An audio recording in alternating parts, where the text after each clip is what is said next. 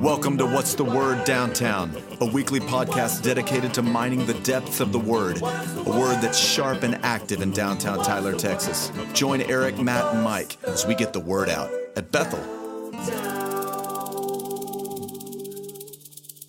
Hey, welcome back to What's the Word Downtown. I'm Matt McGill with Pastor Mike Hall. Mike, thank you for yesterday. Man, that was fun. It was really great. I uh, took some notes and then I listened again this morning just so I could make sure I understood some of the things that you were saying. And I really liked your apophatic approach. In a sense, you told us what the gospel is by first telling us what it's not.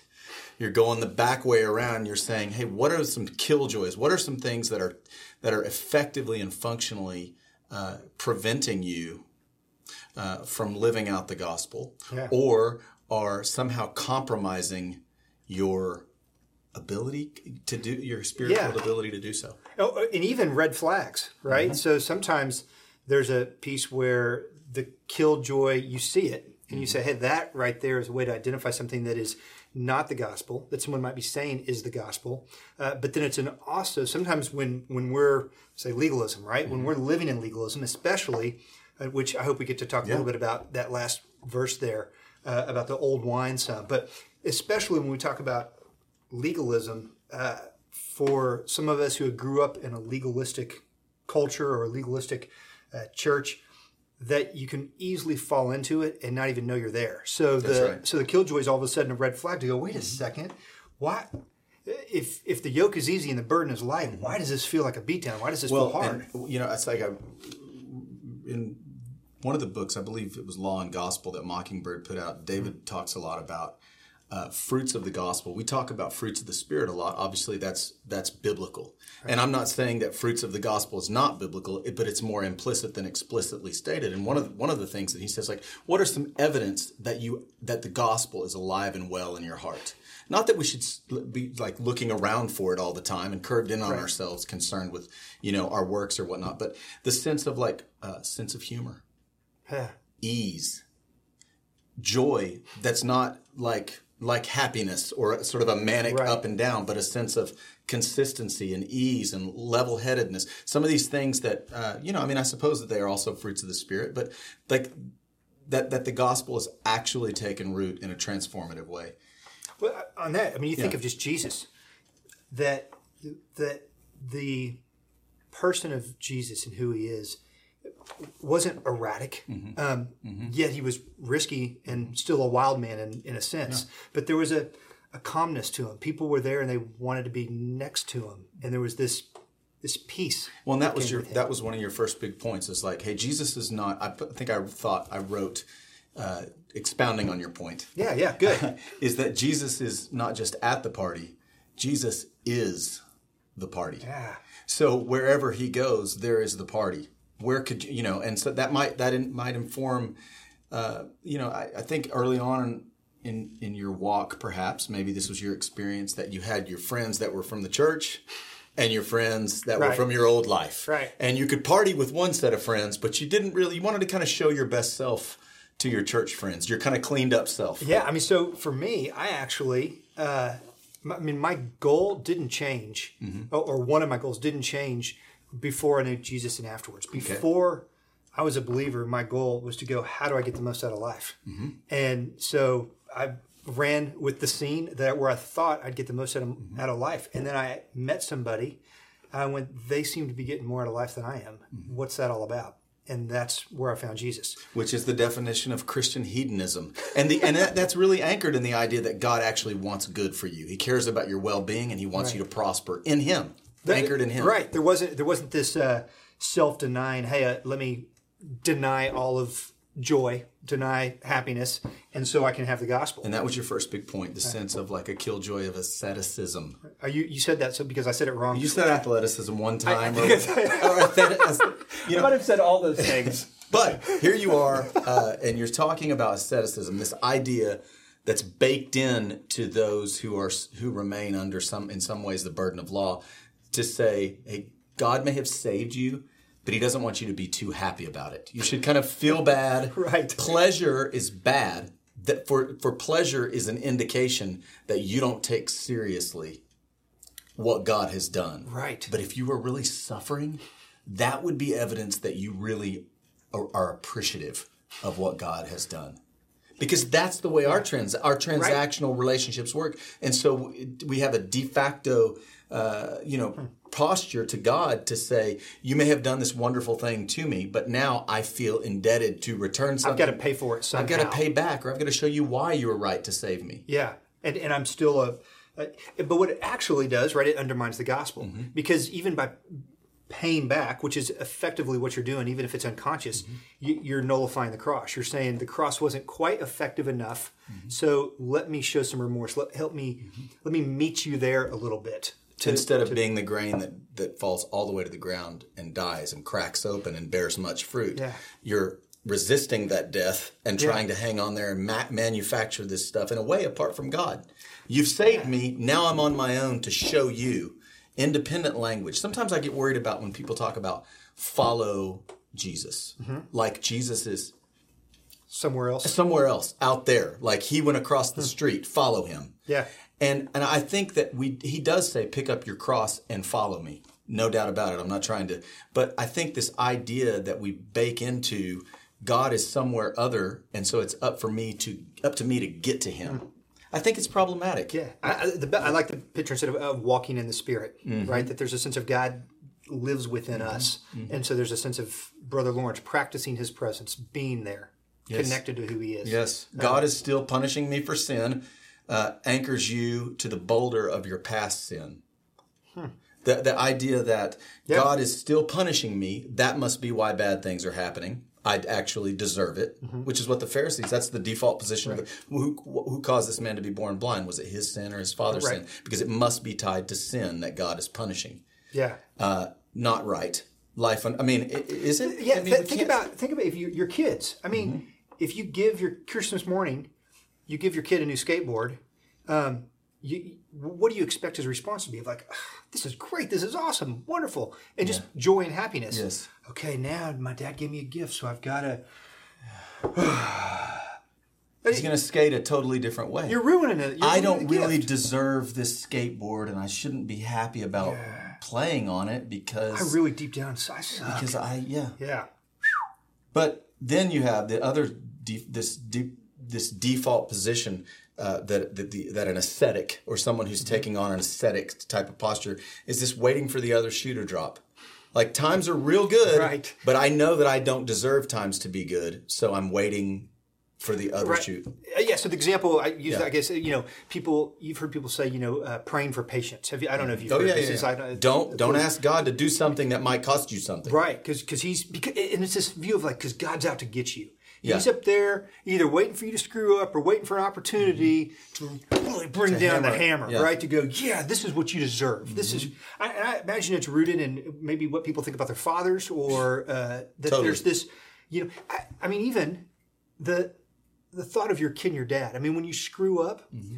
it'd be interesting to know what your father's response was and what your response would be. Like when you screwed up, did you go, "Oh crap, well, I screwed up. What if my dad finds out?" Or did you go, oh, "I screwed up. I, I got to tell my dad about this." Yes. Right. There's this. He'll help me make sense of how I screwed up and Yeah. how to get over it and do do better the next time. But if you have that first view of, "Man, I, I, I screwed up, and what's my dad I've got to gonna do?" hide from my dad, Yeah. hide from my father. because he's he's going to bring down the hammer. I put I wrote this each indigenous parental paradigm of morality.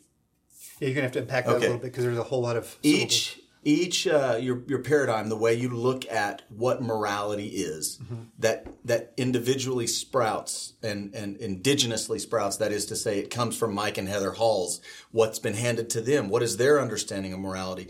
That each uh, indigenous parental paradigm of morality inevitably provokes children to anger. And so, as parents, we have to be on the hunt for our own perverse morality Yeah. that we inevitably dump onto our kids. It's like that's that's a way in which we remain children even though we're the adults in the relationship. right. We remain attached to some outcome of like this is what's right. Yeah. So this is what you Okay, so where do Yeah. you see that with Maggie and Blythe? I think mine is really uh, this sense of morality about the way that you react to someone. If someone does something nice for you, this is very say thank you. Yeah. Yeah, and yes, sir, no, sir. Like I find myself talking, even though they're 12 and 13, I find myself answering for them the way that I want them to answer in a parental paradigm that actually goes back to my mom mm-hmm. and to what she thought was proper. That doing things the proper way was somehow um, the moral way as well. So, okay, totally get that. Yeah. Right. I mean, that, that's Yeah. a great example. So, at, in, in the parenting thing, especially as kids are, eh, you know, let's say four to 13 years old, right? Where they're still very, very moldable. And, and you're teaching your kids habits as well, right? and whatever that looks like. So, because I, I don't suppose that you're, uh, you're rooting for this parenting technique of don't tell your kids anything, don't instruct No. them, let them do their own thing. But it's specific things like so you want your kids to be thankful and to say thankful mm-hmm. and maybe to show respect mm-hmm. but it's different with that for you because there's a there's something else attached to it it's not just training your kid mm-hmm. that there's this righteousness How do I look whole- in my? How are my Yeah. kids displaying my You. me in my leadership and reflection of me? And so it does become very ego revealing if we're if we'll if we'll pay attention. And really, the reason that I the reason that I talk about that is because a lot of the way we relate to God does, in fact, the it, it, it sprouts out of our fo- our formation with our own parents. And so, if we as parents aren't taking what the uh, what the uh, AAs would call a fearless moral inventory of the ways that we are offloading our Yeah, sense of oughts and shoulds onto our kids beyond a per, uh, beyond the stage of that form, formative development Mm-hmm. and into this sense of external pressure applied to children that makes them think they have to hide from you. Yeah. Right? Because what you're then doing is you're training them in hiding from god. Yeah or thinking that god is always on the lookout suspicious of whether or not they're living up to his moral code and if you have to hide from your parents or hide mm-hmm. from God, that you're not you're going to miss the mark. Yeah. So it also then puts you in us versus them. Mm-hmm. And so now binary. it's this this cat and mm-hmm. mouse game that my my dad's job is to bust me, my job is to get by him. And so now what I what I'm conditioned to do when I'm under the law is to figure out find the loopholes. That's right. Figure out how That's what you law. said yesterday. You did it so quick. You said because you know what everybody does when you give a law, is you just find the loopholes and Right. work your way around it, and you just went on. But it's like, uh, wait, you said a huge mouthful. That if if I learn that success looks like hiding my failures, then I equate good hiding as the best the best way to behave in this world. Yeah. and that will will in time it may not in you may be able to hide for a while but in time it will fragment and fray all of your relationships and you'll be left alone. Because you're living a lie. Because your whole your whole goal is to have your real self uh, not know your perceived or false self. And so you're, you're living an incongruent life and mm-hmm. and whereas that's that's why the gospel's so free is because mm-hmm. you get to live a congruent life. What you actually do what you actually believe what you actually say is all the same thing. And so you don't have to worry or be anxious or be concerned about your your shortcomings. Because you're free to go it's who I am and and I'm still loved. And you can look at your shortcomings especially as they relate to other people and the way you tend to get in the way of somebody else's spiritual growth or somebody else's spirit, somebody else's walk by provoking them because of your unconscientiousness. And I think that I think that it's one of the reasons that I was so drawn to your message was uh, it was uh, it, there was a little bit of law baked into it, and so much as like, hey, do you realize there are some real ways to think wrongly about the gospel that will make you a less catching person? Because what you basically said is people drew close to Jesus. Why? Because he was catching. He wasn't putting people off. He wasn't. I mean, except those who love the law more than they love God. But but he was a catching person. What are those? What are those ways we think about the gospel making us repugnant to people, putting us off from people? How are we overreaching Yeah. uh, in in our lives. Yeah. you know that's a that's a real space to consider. Right. I, and and it's a and, and can be a bit convicting because it's nobody ever I say nobody I, I, I don't know anybody that that dives in uh, and says they're a Pharisee. E- Even if you want to be the uh, say the villain, right? The act- uh, Devil's advocate. devil get you right in the gospel, or, or, or the character, the antagonist in the gospel. If you want to be the character in the in the gospel that goes, yeah, I'm the wrong guy, I'm the sinner, or I'm unforgiven, but nobody nobody wants to identify as a Pharisee. Like that Mm. that feels really bad because the Mm-hmm. Pharisees are pompous and they're, you know, so it's it's difficult, I think. Uh, for a Christian to read Scripture and go, "I'm I'm a Pharisee right there. I'm Pharisaic," uh, because it is. There's nothing cool about that. But then you find some churches, Yeah, some messages where they take passages about zeal for the law and zeal for obedience, and they say you're a Christian, and then they pull from Right. these Old Testaments to where to and then they say, and I'm going to offload onto you the pressure of obedience and zeal. Don't you see this is the standard? And even though Jesus has paid everything, we what really matters is that you work and that you feel the pressure to, yeah. you know, And as, as we talk about the the killjoys or maybe the red flags, Yeah. it's easy to identify those people because you don't want to be with them. Nobody wants to hang out with that guy. It's a beatdown. It and It's a, and it's a beatdown for his family. It's a beatdown for himself. Mm-hmm. So if that's you, stop. Stop doing that, We're please. law. And we're going to tell you next week. Uh, if comparison is the thief of joy, then how does legalism not inevitably lead to joylessness? Because the because, because comparison, that we know that comparison is the thief of joy. If I'm looking at what somebody else has Yeah. or what else somebody else is doing versus what I'm doing, I'm always going to be able to find holier people, or I'm always going to be able to find people that are less holy that I can turn my nose up at. Yeah. But in the end, the default uh, equation ends up with me less full of joy, less full of ease.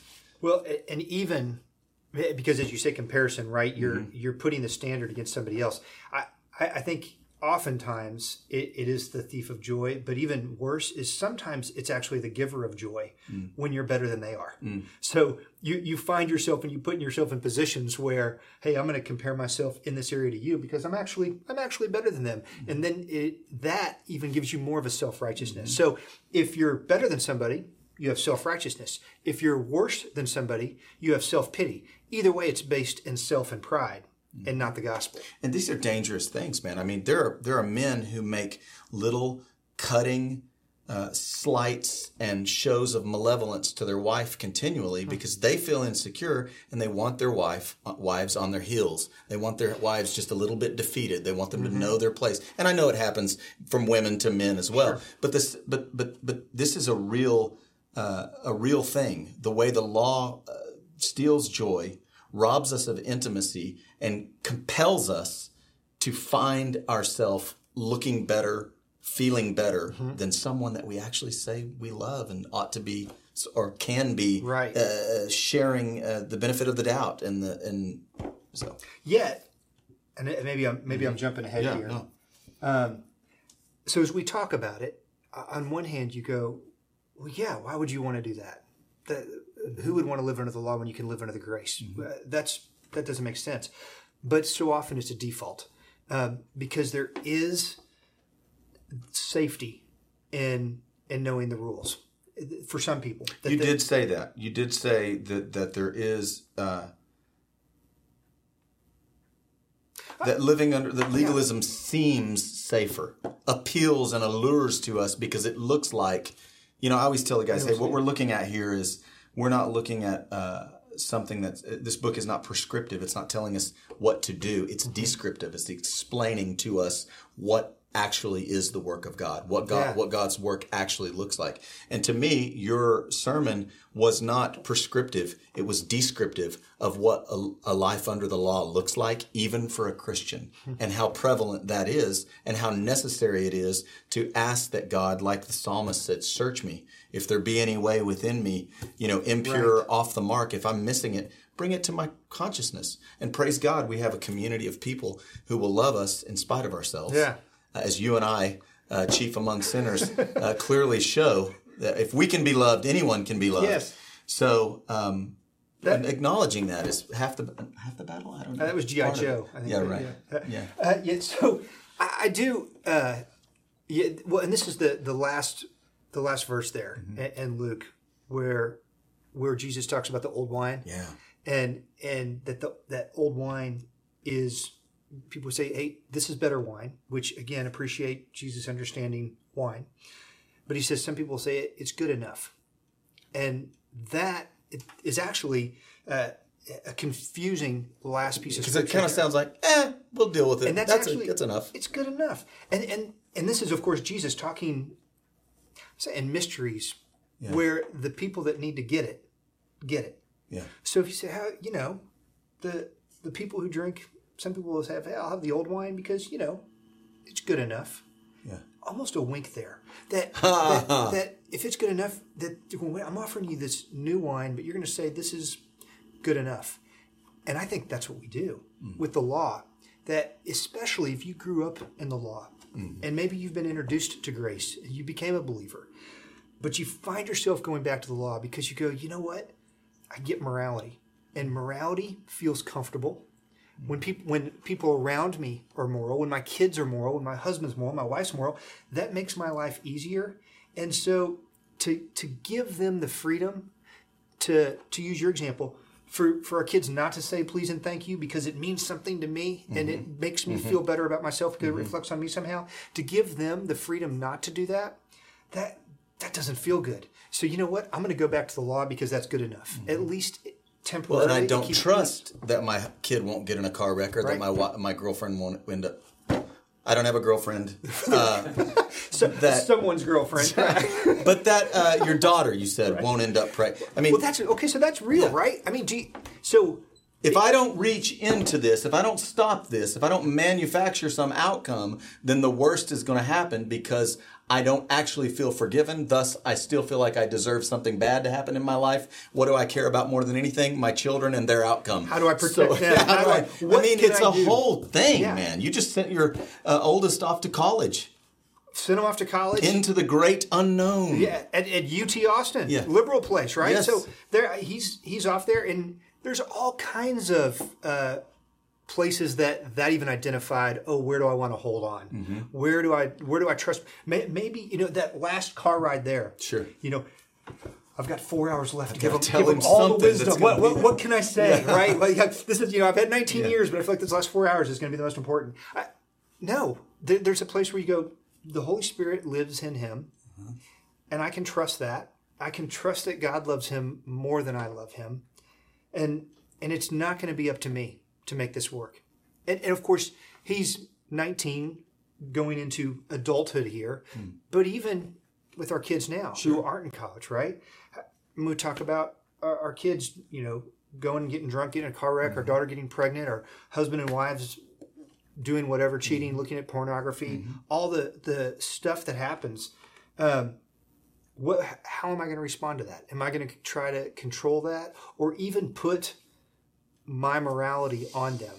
And I think if a lot of times we're honest, and this is where I come came back to saying it's it feels safer or it's easier to live under the law.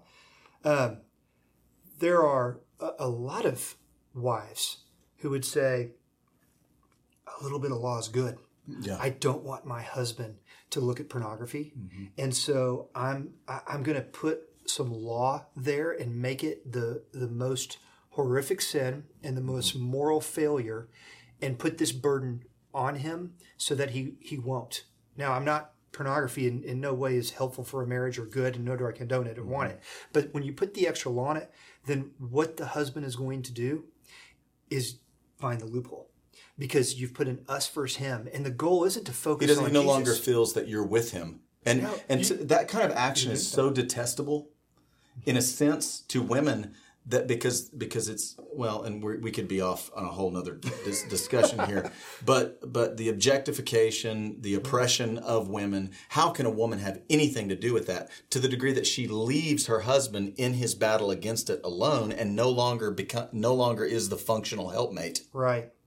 As he suffers with this detestable thing, he feels cut off from a from a, a source of power, right. a legitimate source of power is my wife. So it's the, it's the handling of these kind of uh, the wisdom about knowing what's right and wrong, and even to talk about descriptive versus uh, prescriptive, right?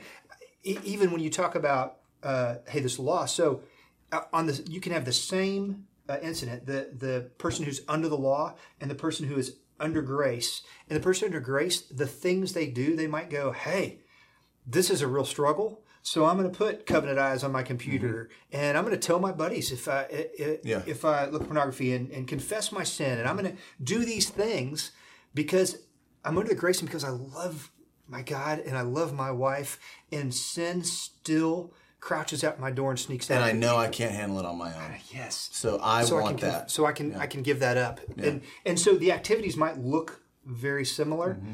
but but when you're and the Holy Spirit works here when you're under grace and when you're under the law, you're saying I don't need the Holy Spirit. I got it myself. Mm-hmm. And, and, and and you will fail. And That's it's it. going to be ugly. Uh, thank you. No, man. Thanks for it's, this. Is fun. That was great. We'll do it again. I'd love to have. I'd love to hear from you some more. I, I, could I could talk on this forever. It's such a it's a pivotal piece of of understanding you know who we who we are in Christ and and why uh, we are in Christ. Yeah. So we'll see you uh, this Sunday morning at 10 a.m. with Pastor Eric Barton back on the main stage. Uh, and uh, good times. It's been good. We'll see you soon. Bye now.